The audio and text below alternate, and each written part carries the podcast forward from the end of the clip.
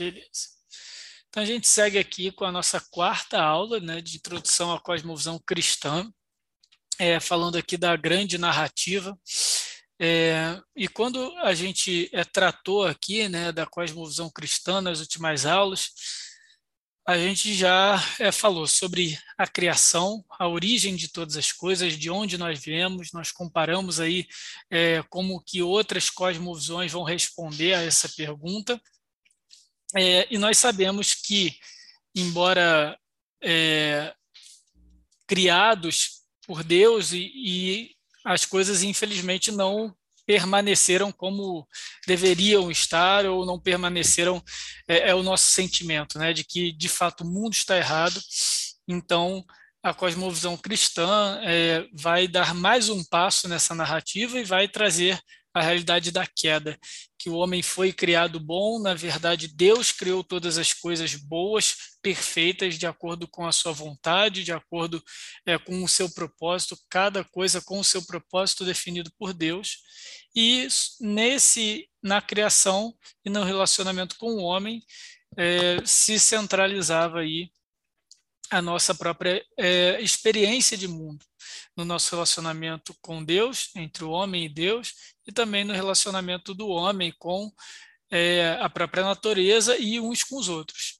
Passado essa realidade, o homem se volta contra Deus e rompe esse relacionamento com Deus, e então é o que nós vimos na queda, que todo o relacionamento do homem com Deus, do homem com a natureza e do homem com ele mesmo é, passam a ser é, corrompidos pela raiz do pecado. Outras cosmovisões vão trazer a realidade do mal ou do certo e errado é, de outras vias, de vias é, sociais, de vias é, evolucionistas, é, como um, um, mero, uma mera, um mero avanço, uma mera é, evolução aí do próprio caráter social do ser humano e aí então nós vamos construiríamos então essa nossa matriz moral, mas como cosmovisão cristã a gente é, viu na última aula que essa matriz moral é, do homem, esse senso de moralidade, esse senso de certo e errado que é que é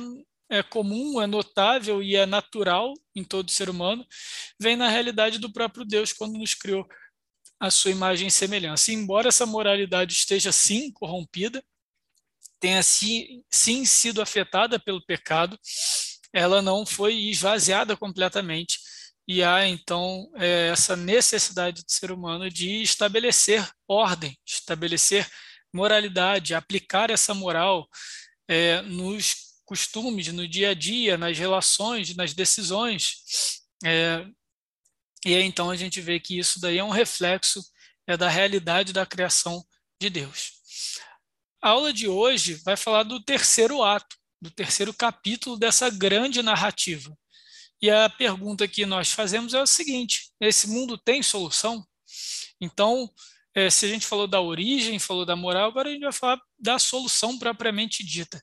Então, é, as cosmovisões, de maneira geral, vão identificar que há algo é, dissoante nesse mundo, algo que deveria é, ou poderia ser melhor, digamos assim, se não reconhecer que de fato há uma maldade, né, ao pecado. Aquelas cosmovisões que não partem de uma premissa cristã, de uma premissa teísta da existência de um Criador todo-poderoso, onipotente, vai é simplesmente dizer que a realidade pode ser melhorada, pode ser é, pro, é, progredida, pode ser, é, pode alcançar um progresso, pode alcançar um avanço. E é o tema de hoje, é da redenção.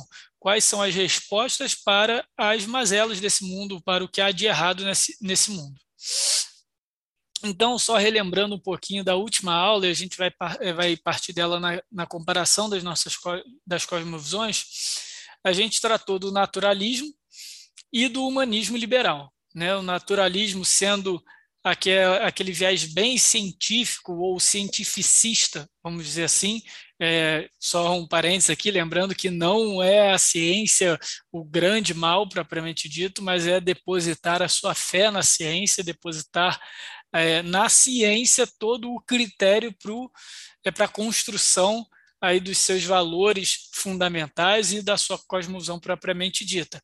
O naturalismo faz isso, ele reduz o ser humano a um mecanismo é, bioquímico, é mais um de muitos mecanismos no cosmos, e ele é livre sim, mas dentro de um sistema fechado de ação e reação, e a moralidade no naturalismo é, não é algo é, definido propriamente dito, mas é explicado por um processo, seja um processo de adaptação, seja um processo é, de evolução, seja um processo de ação e reação, mas há aí uma é, lógica é, matemática, uma lógica é, processual é, sistematizada aí por trás de conceitos de certo, errado, de bem e mal. Já o, o humanismo liberal não, ele vai olhar a humanidade é, a partir do próprio homem, do próprio indivíduo. Esse foi o corte que a gente deu no humanismo, né, sabendo que tem muitas vertentes aí do humanismo, aquele que está mais à tona hoje, que a gente percebe na nossa, é, no nosso dia a dia, na nossa cultura, né, é justamente o humanismo liberal. É aquele que dá ênfase no indivíduo, que dá ênfase é, na pessoa e na sua busca pela sua própria identidade. Nessa busca pela identidade, ele tenta equilibrar todos os, é, todos os locais, todos os aspectos da sua vida é, em busca de uma unidade interior, mas que faça sentido para si. E nesse ponto, ele vai relativizar aquilo que é externo, ele vai até se opor àquilo que é externo, atribuindo a forças externas, a instituições externas, uma é, identidade opressora, porque no final das contas esse indivíduo é autônomo e o grande é, passo para sua moralidade é o próprio autoconhecimento. É conhecer a si para entender o que lhe faz bem, o que lhe traz equilíbrio, o que contribui para a construção dessa unidade interior, e é, isso sim é o que ele vai chamar de certo, é o que ele vai chamar de bem. Então, isso foi o que a gente viu na última aula. Agora, a gente vai acrescentar uma terceira linha, que é a linha da redenção. Como é que o, a, o naturalismo vê a salvação do homem, ou a redenção, ou, ou, ou qualquer coisa nesse sentido de progresso, de melhoria da nossa vida, da nossa existência, como o humanismo liberal vai ver e como é que a gente pode, é, de maneira geral, é, identificar isso no discurso é, atual, no nosso discurso contemporâneo. Então, o naturalismo, justamente por não partir de uma premissa organizada, de não partir de um criador, de, e por não ter um criador no cosmos, o cosmos simplesmente existir, tudo que existe é a matéria. Lembra que no naturalismo a matéria é o referencial daquilo que existe, a matéria referencial da existência. Então não existe pós-vida, não existe um propósito é, último da vida, não existe transcendência. Tudo que existe é tudo que nós vemos, sentimos, percebemos, então, não há uma salvação propriamente dita do homem. Então, na realidade, o rumo da vida, essa suposta redenção, seria aproveitar o máximo do seu tempo, do nosso tempo, na Terra. E aqui, é, tentando rotular, seria mais ou menos um hedonismo.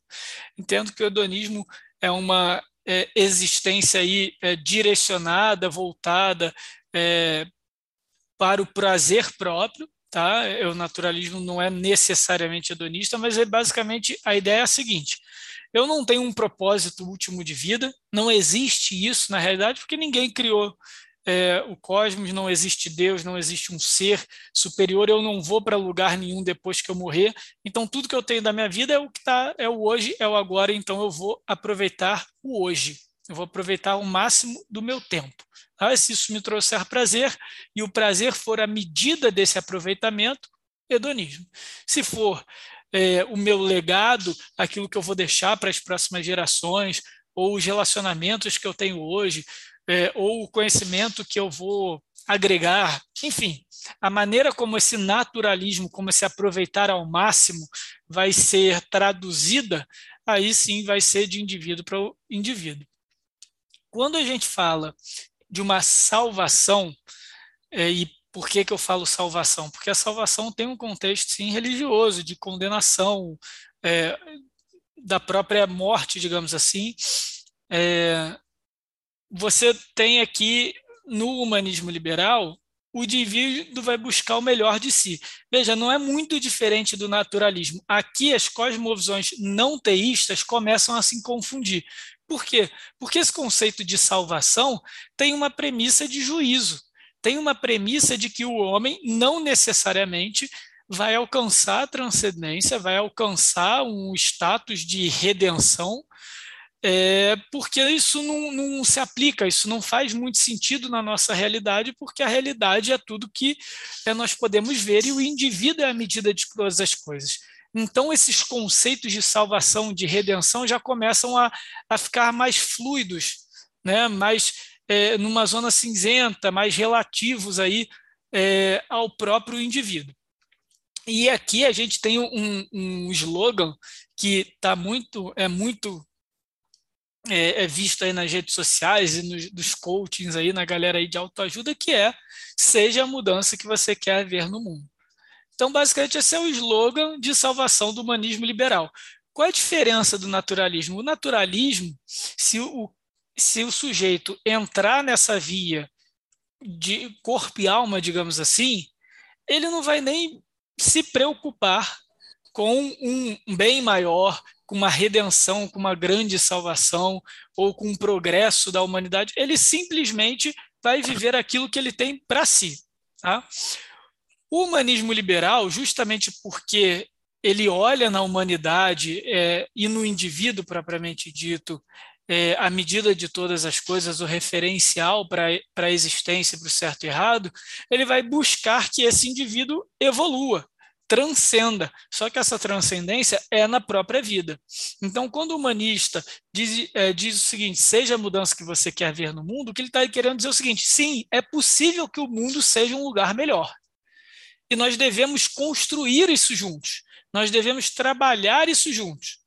Mas isso tem que começar de mim. Eu tenho que mudar.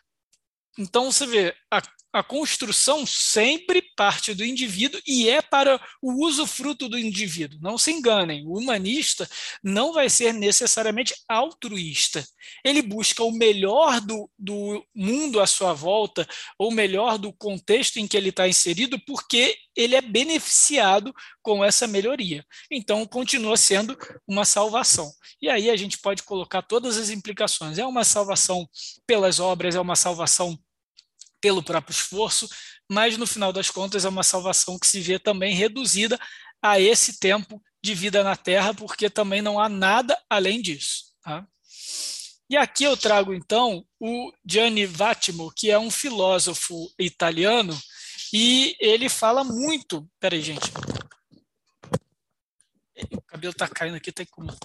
É, ele fala muito acerca do, do nosso momento hoje, né, século 21, que muitos filósofos, né, a grande maioria já atribui como pós-modernismo, ou seja, aquela que vem depois do modernismo, por isso que esse nome, né, é, obviamente.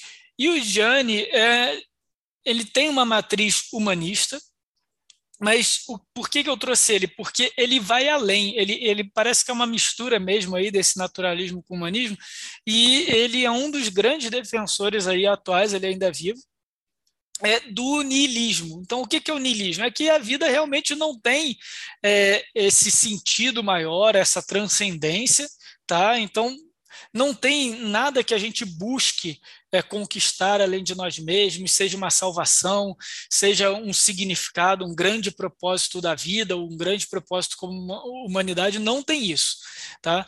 É, mas o interessante do Gianni é que ele não é a caricatura do niilismo. E aí aqui uma ressalva. Vocês que já leram ou que pretendem ler ali o Universo ao lado do James Sire, ele traz um niilismo um pouco mais caricato, que é aquele niilismo, é, digamos assim, é pessimista em relação à realidade. Olha só, não existe Deus, não existe nada transcendente, a nossa vida não tem propósito, então tanto faz, tá? Não tem esperança para o homem. Não é bem assim o niilismo é, contemporâneo, aquele niilismo que vê o pós-modernismo. O que o Gianni vai dizer é sim, realmente não tem um grande propósito e tudo bem não ter, porque o homem pode satisfazer a si mesmo. Então veja, ele é um humanista liberal, ele concentra a, o seu propósito de vida em si ao reconhecer que não há aí uma metanarrativa, uma grande transcendência. Por que, que eu trouxe esse cara? Porque, embora eu discordar 100% dele, por eu, Vitor, ter uma cosmovisão cristã, é, e ele uma cosmovisão aí de matriz humanista, não teísta, ele é muito lúcido na sua crítica à cosmovisão cristã, porque ele reconhece exatamente o objeto do nosso curso aqui, que é a metanarrativa, criação, queda, redenção e consumação. Ele reconhece isso, então ele sai um pouco dessa caricatura aí nihilista. E aí a conversa fica mais interessante, cabe a nós nos prepararmos melhor e entender é, a nossa visão, a nossa cosmovisão bíblica onde está o nosso fundamento para respondermos a esse tipo de cosmovisão que também é bem trabalhada, embora é, não bíblica é, e não correta. Né? Olha só o que o Johnny vai dizer então. A ideia da história como uma história da salvação, que é exatamente o que a gente trabalhou aqui no nosso curso, articulada entre criação, pecado, né, queda, redenção e espera do juízo, e aqui a consumação, ele reduz isso, a consumação, à espera do juízo. Então a gente já vê que a, a compreensão dele da cosmovisão cristã tem aí as suas, é, as suas falhas. Mas beleza, vamos seguir. Então a ideia dessa grande história, da história é, do mundo como uma história da redenção, confere um alcance ontológico à história, significado determinante para a nossa colocação no curso dessa. O que ele está querendo dizer é o seguinte: quando é, a sociedade ocidental, de matriz judaico-cristã, estabelece na história da humanidade o seu significado, o seu propósito, então daí o alcance ontológico, na história da salvação, ele está querendo dizer o seguinte: que o nosso próprio significado individual da nossa história passa a ter esse mesmo, a, a fazer parte desse grande significado. Então, quando a gente atribui uma metanarrativa à história, intrinsecamente, né, a gente, indiretamente, desculpa, a gente está colocando um significado na nossa própria história. Então, a crítica dele é a seguinte: na verdade, o homem veio com essa história de metanarrativa, grande história, porque ele quer se dar um significado à sua própria história. Aí, olha o que ele propõe. Ele propõe uma dissolução disso. Então, para ele, a visão niilista da história, na pós-modernidade, por que na pós-modernidade? Porque na modernidade, a modernidade ainda vinha uma grande história, não numa matriz teísta, tá? Não numa matriz de salvação, de criação, queda, redenção e consumação, mas numa matriz de que a história da humanidade era a história de uma sociedade, era a história de uma espécie, era uma grande história de evolução de do Sapiens. Então, ele vai propor a dissolução disso e dizer o seguinte: olha só, gente, é, não precisa manter essa matriz judaico-cristã de uma grande história, porque, afinal de contas, isso é uma tentativa religiosa de dar significado à sua história individual. Então, o modernismo erra nisso. Essa é a crítica do Gianni. Então, como que o pós-modernismo, e para ele o pós-modernismo deveria seguir e deve seguir uma linha nihilista, ele vai dizer o seguinte: ele propõe uma dissolução da história. E olha o que ele fala: dissolução de certo significa, antes de tudo, uma ruptura da unidade, e não um fim puro e simples da história percebeu-se que a história dos eventos é apenas uma história entre outras. Então, o que ele está querendo dizer é o seguinte: não é que a visão niilista vai jogar a história por, é, pelo ralo, como muitos criticam, e vão dizer: olha só, então não existe história da humanidade, para com isso, é, a gente vai acabar com o estudo, a gente vai relativizar é, a história, a gente vai recontar a história de. Não, não é isso que o niilismo se propõe ele está querendo dizer o seguinte: é que em vez de vermos a grande história como uma história da espécie humana em constante evolução, a gente tem que ver a história, na verdade, como uma construção de pequenos eventos, de histórias individuais. Tá? E aí, essa então vai ser o caminho, esse vai ser o caminho de redenção de uma visão nihilista, de uma visão humanista liberal, de uma visão até de, de é, matriz é, naturalista, que no final das contas não existe uma grande narrativa, não existe um grande curso da história, o que existe é a minha própria história. E a junção dessas múltiplas histórias ao longo da, é, dos tempos compôs essa história humana. Tá? Mas aí a gente precisa, então, é dar um passo para trás aqui no nosso curso. Porque se a gente está falando que a história da humanidade, numa visão não cristã, tá? numa cosmovisão ainda é, não teísta, ela é a soma de sucessíveis histórias, eles, mesmo nihilista, vai atribuir que essa história sim tem um propósito, tem uma redenção. Tá? É, não um propósito ontológico, não um propósito que lhe dê um significado grande, um significado último. Simplesmente, é, o que o Gianni está propondo é o seguinte: olha só, quando a gente percebe que a história da humanidade, na verdade, se resume a um, uma somatória de pequenas histórias, a gente sim reduz o papel do ser humano no cosmos, mas a gente passa a ter mais liberdade, mais autonomia para viver a nossa própria história. E isso é a redenção. Então é quando o ser humano se desconfigura de um contexto maior, olha para si e atribui à sua própria história, atribui a si o seu rumo, o seu significado. Isso vai ser a redenção pós-moderna, tá bom? E aí, por isso, eu quero agora definir redenção. Porque redenção, mesmo nesse contexto que eu usei aqui, mesmo nesse argumento é, humanista barra é, nihilista, é um sinônimo de salvação, é um sinônimo de evolução, é um sinônimo de progresso. Tá?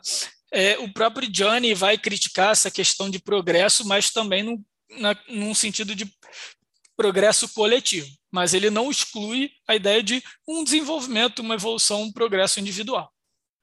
Mas quando a gente fala de redenção, a gente, é, assim é, como a salvação propriamente dita, é uma expressão tipicamente religiosa. Tá? E redimir, o significado dessa palavra, nada mais é que comprar de volta. Então, imagine é, um, uma pessoa que foi, é, perdeu, isso daí é um contexto mais antigo, obviamente, né? É, um, um, povo perdeu uma guerra e uma parte do, desse povo, então, dos é, derrotados, foi levado escravo. Então, o que é redimir? O que é salvar? O que é resgatar esse povo?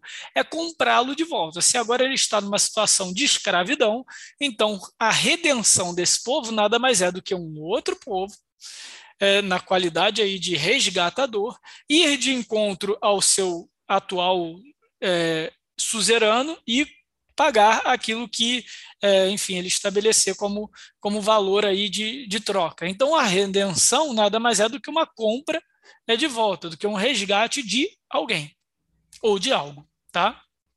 E aí, eu trago aqui um, um versículo de Romanos 12, 2, que nos ajuda a entender muito bem o que é redenção quando nós falamos sobre redenção. É muito importante a gente definir redenção nesse momento, porque até agora nas nossas aulas, vamos dizer assim, teve uma zona neutra ali de sentidos, tá? de significados. Então, quando a gente falou de origem, quando a gente falou de criação, embora a gente tá, esteja falando de origem como ato criacional de Deus, a origem, o conceito de origem é comum independente da cosmovisão. Em outras palavras, é de onde viemos. Quando a gente fala de queda, embora na cosmovisão cristã nós atribuamos esse sentido de queda, é, é esse sentido moral de certo e errado, à própria presença do pecado e ao próprio é, Deus como é, critério de certo e errado, de bem e mal, é, a moralidade em si, certo e errado, bem e mal, existem. Então, quando eu falar com alguém de cosmovisão não teísta, eu falar, olha, agora eu vou dizer para você da onde sai meu conceito de certo e errado. Beleza, ele sabe do que eu estou falando. É um local comum para a gente, por mais que a gente discorde das é, das explicações disso, ou das crenças fundamentais, trazendo aqui para o nosso conceito de cosmovisão. Agora, quando a gente fala de redenção, não. E a gente primeiro precisa entender o que é redenção numa cosmovisão cristã. Não é simplesmente um progresso, não é simplesmente uma evolução, não é simplesmente um desenvolvimento da humanidade ou de um grupo social ou do próprio indivíduo. A redenção fala justamente desse sentido que eu coloquei aqui em verde, redimir, comprar de volta. E se você foi adolescente barra jovem, cristão, na, nos anos 2000, cara, com certeza você já foi em algum retiro, em algum congresso, em, em algum é, é, grupo pequeno, sei lá, com o tema metanoia, mudança de mente. Com certeza. Se você foi dessa, dessa geração aí cristã, evangélica, você com certeza foi. Eu fui em vários, em várias igrejas, e, e o tema era sempre metanoia, e o, o texto é, chave aí, o texto padrão aí da conferência, do retiro, do congresso, seja lá o que fosse, era Romanos 12, 2. Não vivam conforme os padrões deste mundo, mas deixem que Deus é, os transforme pela renovação da mente. É, e aí, gente, eu tenho uma notícia para dar para vocês, pode ser que acabe aí com as suas lembranças aí de metanoia, aí da sua adolescência barra juventude. Mas o termo renovação da mente aqui não é metanoia, é anakainosei. Nossa, tem tempo que eu não estudo grego. Anakainosei, que é fazer novo novamente. Gente, isso é importantíssimo para a nossa é, para a teologia paulina e para o nosso conceito aqui de redenção. Porque o que Paulo está querendo dizer aqui é o seguinte: como que a gente alcança, como que a gente conhece a vontade de Deus, que é boa, perfeita e agradável? É quando a nossa mente é transformada por Deus em direção a um estado como ela era antes a renovação da mente não é simplesmente uma mudança de mente, como a metanoia vai dizer, uma mudança radical da mente. Porque metanoia, só um parênteses aqui, uma, uma é, um parênteses, tá? Metanoia no sentido bíblico é o de, é o de arrependimento, tá? É, mas aqui para Paulo, renovação da mente é, é aquilo que Deus faz com as nossas mentes, com a nossa maneira de enxergar a realidade, com a nossa maneira de ver o mundo, em que traz a mente para o seu estado novo. Só que o interessante aqui é o novo novamente, ou seja, pressupõe um estado que um dia foi da nossa mente. Obviamente, não da minha mente, Vitor, individual, mas da mente humana. O que Paulo está querendo dizer aqui é justamente o conceito de redenção de resgate, de restauração. E aqui uma boa imagem poderia ser a imagem de restauração. Redenção para nós é o sinônimo de restauração. Por quê? O que, que faz aqueles restauradores lá do Discovery, agora tem no Netflix também, quando os caras vão restaurar um carro? Eles pegam um carro todo velho, todo arrebentado, todo enferrujado, e trazem ele a um estado de novo. Mas o carro ainda existe a identidade do carro se mantém, ele volta a ser o que ele era. Logo, para haver redenção, necessariamente você precisa voltar a algo. Você precisa de uma matriz original, de um padrão original. E as cosmovisões humanistas, justamente porque partem do acaso ou partem do caos, elas não têm nada a ser renovado, ser redimido ou ser restaurado. Por mais então que elas digam que a redenção do homem seja a educação, que a redenção do homem seja o autoconhecimento, que a redenção do homem seja a dissolução da meta história, como é, o Gianni vai defender, e então a construção da nossa história individual. Nada disso é redenção, gente são meras propostas de desenvolvimento, de evolução. Eles não sabem o que é redenção. E aí, olha só como isso é importante na construção da nossa cosmovisão cristã. Porque aqui, a partir de agora, é onde a nossa cosmovisão começa a, dar, a, a mostrar a solidez que de fato ela tem. Porque ela olha para o homem, ela olha para a criação, ela olha para a nossa origem, ok, isso pode ser questionado, como é muito questionado, e como há, inclusive, é, distinção dentro da cosmovisão cristã. Eu posso ser um teísta evolucionista, eu posso entender a evolução até certo aspecto, mas nem por isso negar a criação de Deus. Não estou entrando no mérito se isso é o certo ou errado. É, eu posso entender o pecado, E aí é exatamente até onde vai é, a destruição do pecado, nós podemos aqui debater e a gente precisa então fazer um estudo bíblico aprofundado nesses temas. Agora, redenção é um divisor de águas. Porque o que a gente está dizendo é o seguinte: havia um modo perfeito quando Deus criou todas as coisas. Isso foi destruído pelo pecado. Então, quando a Bíblia propõe e nos apresenta um ato redentor ou redentivo, na realidade o que a Bíblia está nos dizendo é o seguinte: que o Criador está trazendo à sua criação aquilo que ela deveria ser, colocando ela no eixo, reorientando o seu propósito. E nenhuma outra cosmovisão no mundo faz isso. Nem aquelas de matriz religiosa. Então, por exemplo, quando a gente olha as cosmovisões é, de origem é, teístas ou panteístas, melhor dizendo, orientais, como o budismo é, e, e como as suas vertentes, ela vai acreditar na redenção e na transcendência de maneira cíclica é o próprio indivíduo se esforçando, e você tem o kit de transcendência. Você tem sim ali é, o, um mundo espiritual com os seus próprios é, habitantes, mas você também tem o, o karma, que são as forças cósmicas, é lógico, gente, eu estou sendo extremamente simplista com é, a teologia budista, tá? Não é o meu ponto aqui definir aí, sistematizar a teologia budista. Mas o, o que é importante a gente é, enxergar e observar nisso é que a redenção não é redenção. Ele não se propõe a restaurar nada. O que ele se propõe é que o ser, o indivíduo, olhe para si, se transforme de maneira cíclica é, uma vez após a outra, até que ele evolua, evolua e alcance a sua transcendência. Essa é a redenção. Mas isso não é redenção.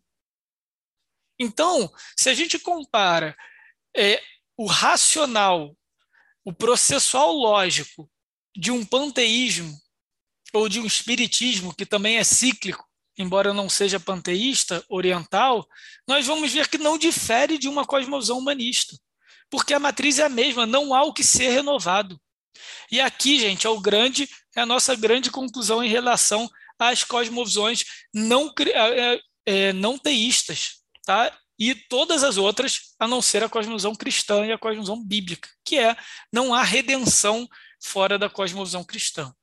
Por um simples motivo, porque o homem sem Deus e aí, quando eu falo sem Deus, é sem um Criador soberano, absoluto, que é, estabelece a si próprio como critério de bem e mal, de certo e errado, daquilo que é verdade e mentira, e que domina e que coordena o cosmos. Sem esse Deus, não há uma origem perfeita a ser estabelecida, a ser reestabelecida. Ok? E por que, que eu estou dizendo isso? Porque a partir de agora, nós vamos nos desprender dessa, das demais cosmovisões, porque não tem mais o que ser dito. Elas não vão propor uma solução redentiva. Só a Bíblia vai propor isso, só Cristo vai propor isso. Elas não vão propor uma consumação propriamente dita. Porque não há o que ser consumado, porque não existe um rei a consumar o seu reino. Então, agora a gente entra numa, é, numa linha estritamente cristã e bíblica, tá bom? E quando a gente fala, então, dessa linha daquilo que a gente olha, então, para dentro de nós, tá? Agora, fazendo aqui uma introspecção, e vemos essa necessidade de redenção. E aí começa, ao meu ver, as demais cosmovisões não cristãs a ruir na sua própria, no seu próprio fundamento. Porque, embora eles digam que não há o que é, redimir, não há o que restaurar e, e tudo que podemos fazer é um processo, é uma evolução, quando nós olhamos para a nossa realidade, quando nós olhamos para a nossa experiência como seres humanos, o nosso sentimento é de que existe algo errado. E mais, existe um sentimento de que parece haver algo certo que já é conhecido de todos. Parece haver uma saudade de, de, uma, é, de uma terra que nós não conhecemos. E o texto de Eclesiastes traduz isso assim de forma brilhante. E ele diz o seguinte: tudo fez Deus formoso no seu devido tempo. e colocou a eternidade no coração do homem. E aqui o, o, o autor de Eclesiastes foi muito perspicaz, porque o que ele está dizendo o seguinte: que quando Deus cria o homem, e a gente entende aqui pela é, doutrina bíblica, doutrina cristã, que, né, como nós falamos até aqui na criação, criado à imagem e semelhança dele, ele comunica ao homem esse anseio, esse desejo pela eternidade, mas não é pelo viver para sempre, pelo ser por ser eterno. Mas é a eternidade aqui em Eclesiastes é aquele sentimento de completude, de propósito adequado, de uma vida equilibrada, de uma vida plena, de uma vida que, de, é, que está perfeita. E esse sentimento existe no coração de todo homem.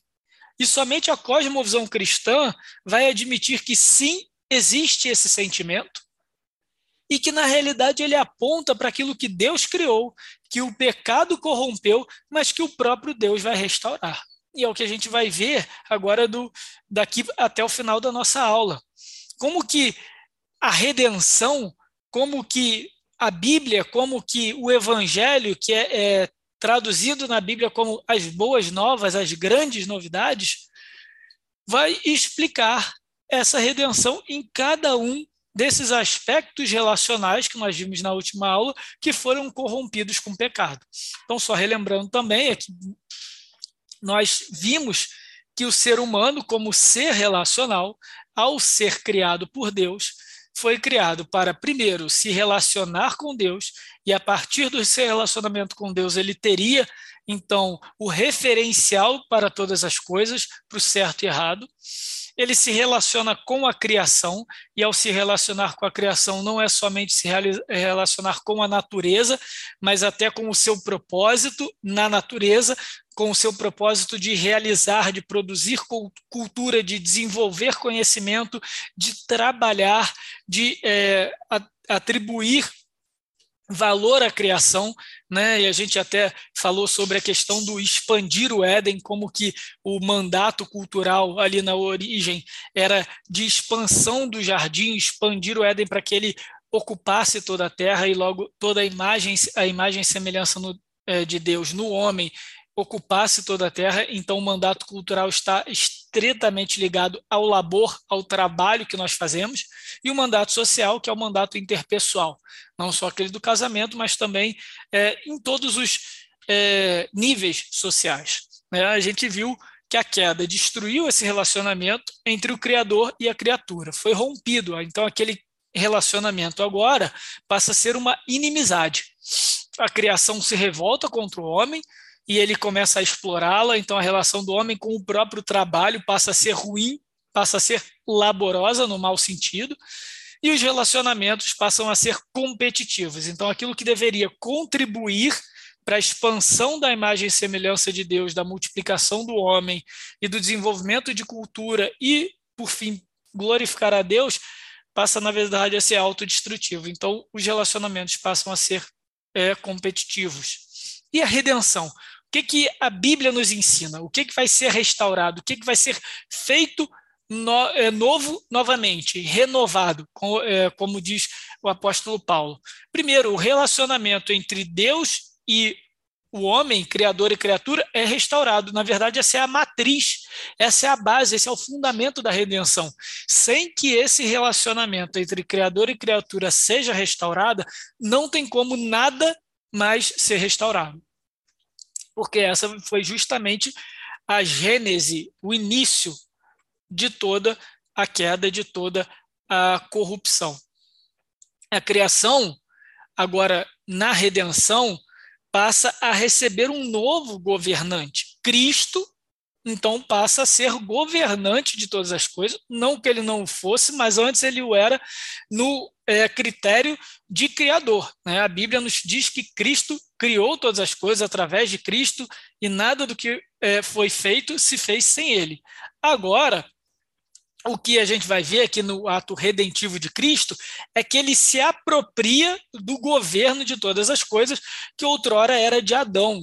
Então, nesse sentido, Cristo é o novo Adão também, porque ele passa a ser o novo representante é, agora é também na qualidade de homem, ou seja, após a sua encarnação. Então, quando Cristo, Deus, Filho, se encarna, ele passa, então, a ele já possui todas as características, todas as prerrogativas divinas, mas agora ele também assume as prerrogativas do representante humano, só que agora representante humano perfeito. E justamente é por isso, então, que esse relacionamento com o Criador é restaurado e que agora nós vivemos sob é, o governo de um representante perfeito, é que os relacionamentos são redefinidos. E qual é o critério para essa redefinição, para essa redenção?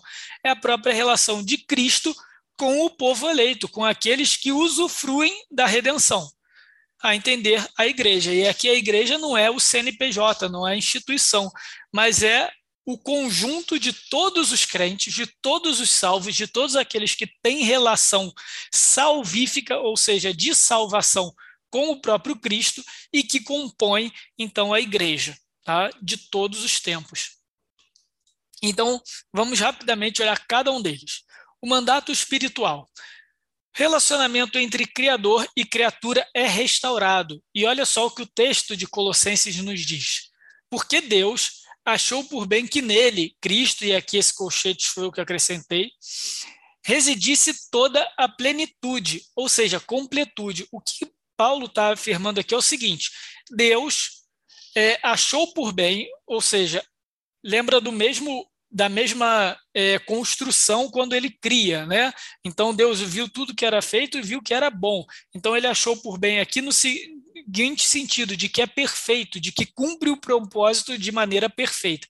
Residisse em Cristo toda a plenitude. O que Paulo está querendo dizer é o seguinte: é que toda a plenitude, ou seja, a completude, a, a, aí a consumação, não como a gente vai ver na, é, na próxima aula, mas é, tudo aquilo que já havia sido prometido é, pelos profetas e que já havia sido esperado após a queda, ou seja, a redenção, a restauração de todas as coisas, Deus achou por bem concentrar na pessoa de Cristo. É isso que Paulo está falando. E uma vez concentrado na pessoa de Cristo, ou seja, é só Cristo que pode alcançar essa plenitude e nos levar a essa plenitude, a essa completude de propósito, de significado, é, de é, cumprir tudo aquilo que Deus, de fato, se propôs a fazer. Só Cristo pode fazer isso. Então, isso é prerrogativa exclusiva de Cristo. Então, porque Deus achou por bem nele, em Cristo, residisse toda a plenitude e que, havendo feito a paz pelo sangue da sua cruz por meio dele, Cristo, reconciliasse consigo mesmo todas as coisas, quer sobre a terra, quer nos céus. Então, essa é a obra de Cristo, gente. A obra de Cristo é uma obra de reconciliação. Ele reconcilia o quê? Tudo. Tudo que veio a ser corrompido pelo pecado é reconciliado em Cristo alcança a sua plenitude de redenção, de restauração, de restabelecimento perfeito, de renovo na obra de Cristo. É pelo sangue da sua cruz. Então, lembrem-se: se havia inimizade, se havia quebra, se havia conflito entre Deus e o homem, esse conflito só poderia ser resolvido por um preço que era o preço da morte, porque foi esse preço estabelecido no momento da criação, no momento do pacto que Deus fez com é, o homem. Lembra que é, Deus é, estabelece para Adão não comer do fruto do conhecimento do bem e do mal, é sob o, é, a penalidade de morte. No dia que você comer, certamente você vai morrer. Então, ali não se resume a um comer uma, uma fruta, somente isso. Não é isso.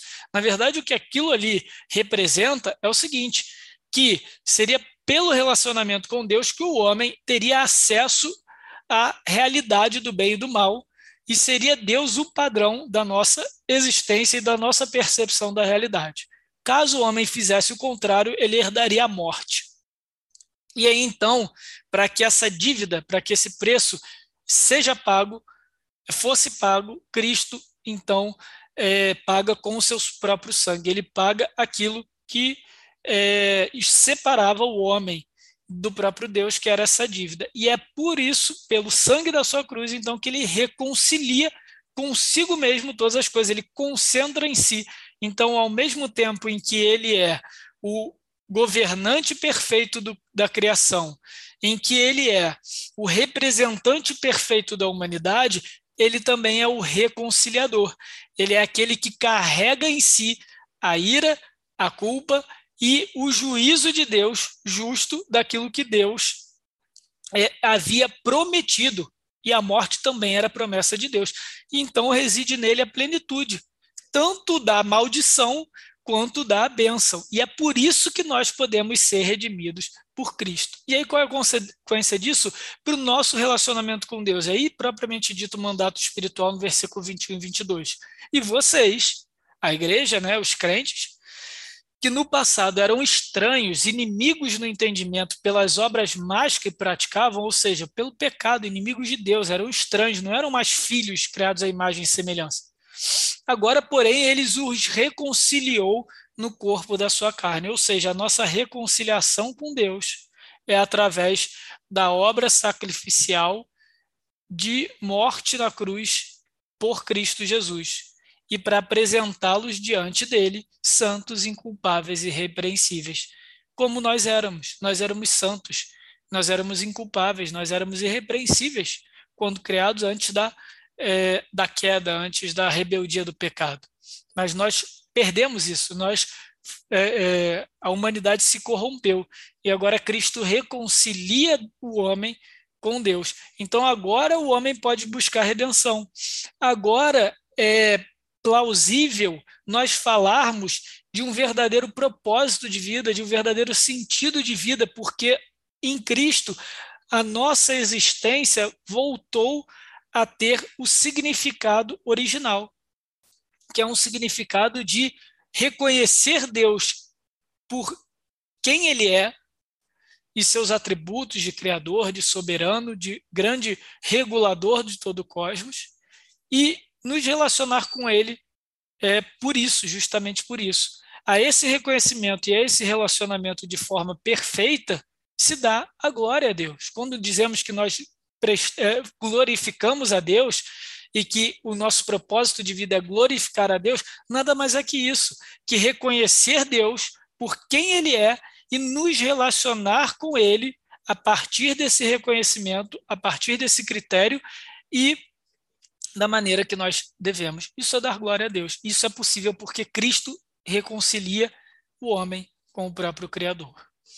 No mandato, é, e aí aqui os destaques, né? exatamente o mandato espiritual, e na verdade toda a obra de Cristo se resume a uma obra de reconciliação. O mandato cultural o trabalho e a relação da humanidade com a cultura são remidos, redimidos. Então, o homem que antes era escravo da terra e que via agora no seu próprio sustento é, uma escravidão, uma exploração, agora ele pode fazer isso também para a glória de Deus. E olha o que o próprio Paulo vai dizer ainda no, na carta aos Colossenses: servos, obedeçam em tudo aos seus senhores aqui na terra não servindo apenas quando estão sendo vigiados, visando somente agradar pessoas, mas com sinceridade de coração.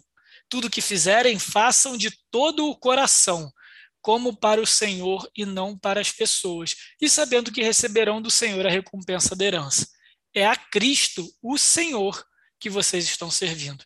Aqui Paulo não está é, pregando uma teologia de meritocracia, de que a gente vai trabalhar aqui na terra para Cristo e vai receber muita coisa no céu, uma mansão com varanda, com piscina, nada disso.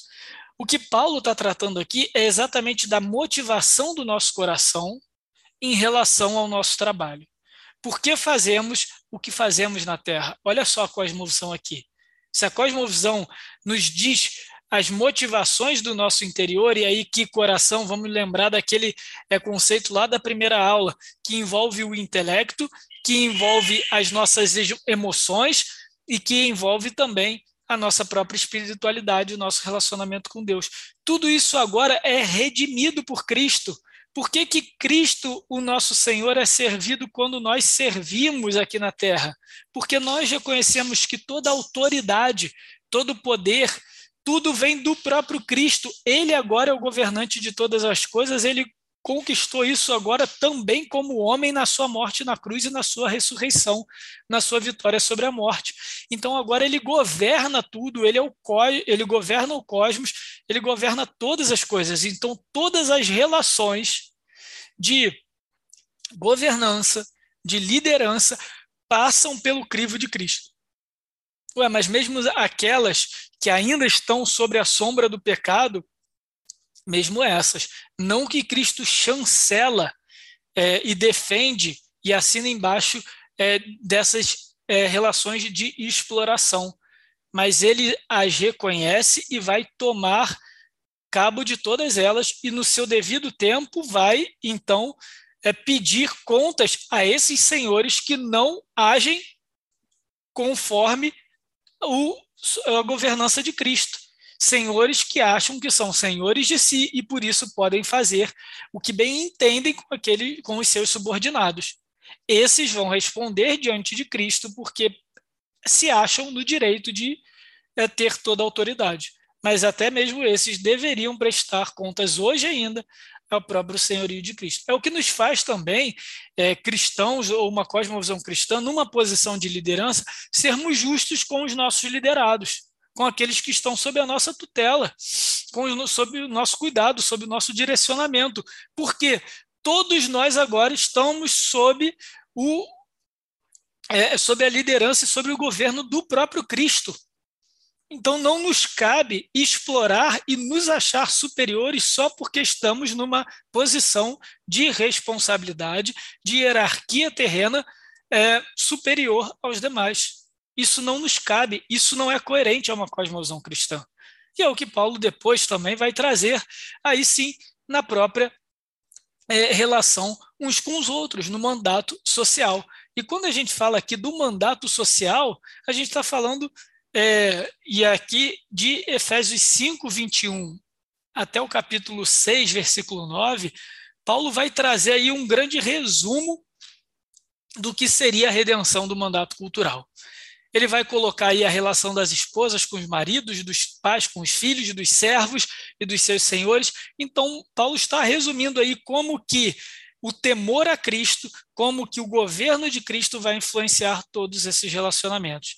E a chave, pessoal, para nós entendermos esse grande é, segmento aqui da carta de Paulo, Efésios do capítulo 5, versículo 21, até o capítulo 6, versículo 9, é justamente é, desculpa, gente, é justamente esse versículo 21.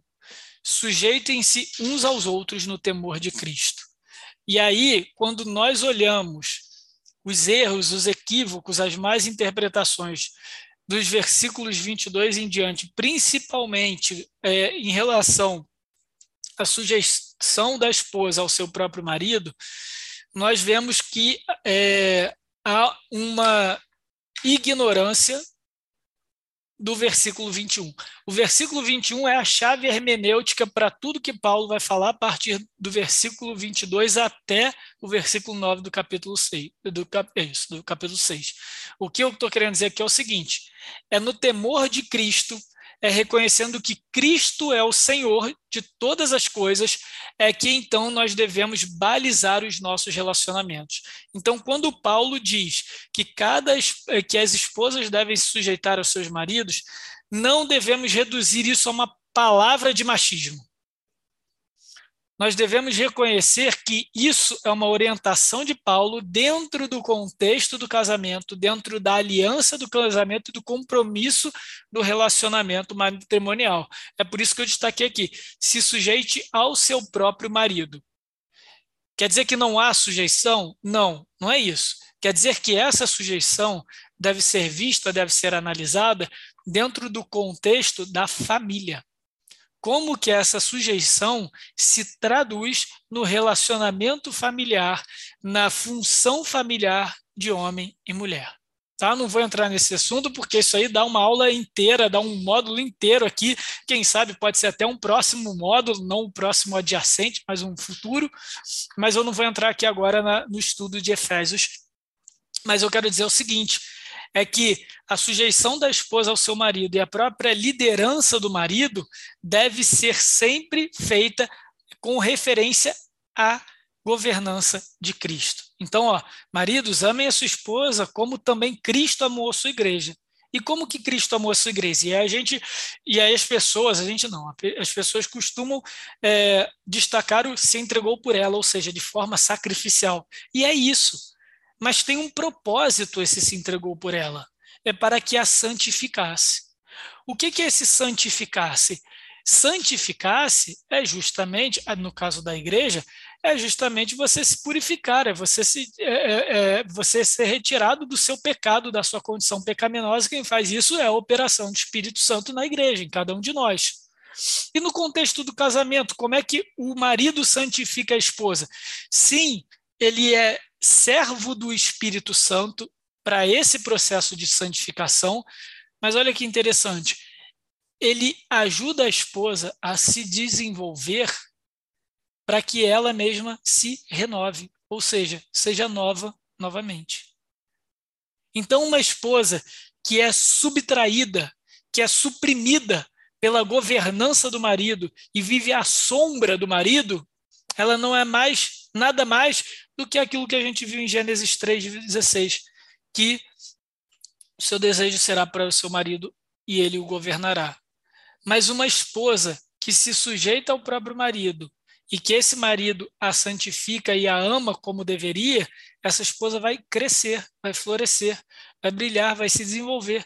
Então, está longe daquela ideia de que, num contexto patriarcal, machista, a figura da mulher aqui é diminuída, é suprimida, é até colocada às sombras. Não. Na, na visão, na cosmovisão cristã, os papéis são novamente restaurados, redimidos pela relação é, um com o outro, a figura e é, ao critério de Cristo. Porque no final das contas não há mais essa disputa, não há mais essa imposição de poder, seja é, de qual parte for. Agora homem e, homem e mulher, marido e esposa se desenvolvendo mutuamente no temor de Cristo.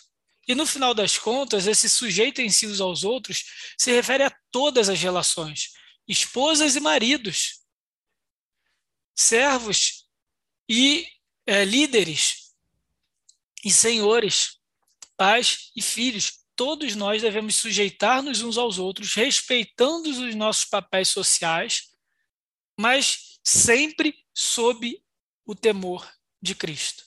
Essa é a redenção da cosmovisão cristã. A cosmovisão cristã admite que o pecado corrompeu e destruiu aquilo que havia de bom e de perfeito na criação, mas admite que é a obra de Cristo, e como o próprio apóstolo Paulo diz, somente Cristo, na sua plenitude, é que concentra em si a obra e torna possível agora a redenção do nosso relacionamento com Deus, e aí podemos ver a nossa nosso propósito de vida, o nosso objetivo de vida sendo realinhado para o nosso próprio bem.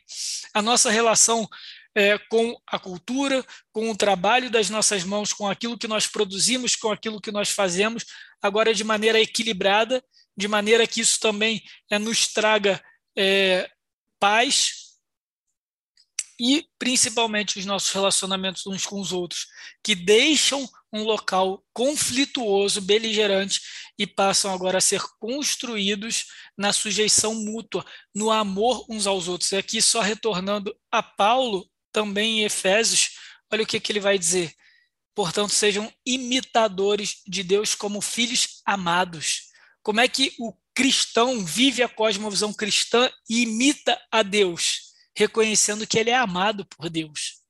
É a partir do amor que nós recebemos de Deus e reconhecemos que somos amados por Deus, é que nós podemos viver em amor uns com os outros, como também Cristo nos amou. É isso que liberta, é isso que redime o mandato social e relacionamentos interpessoais.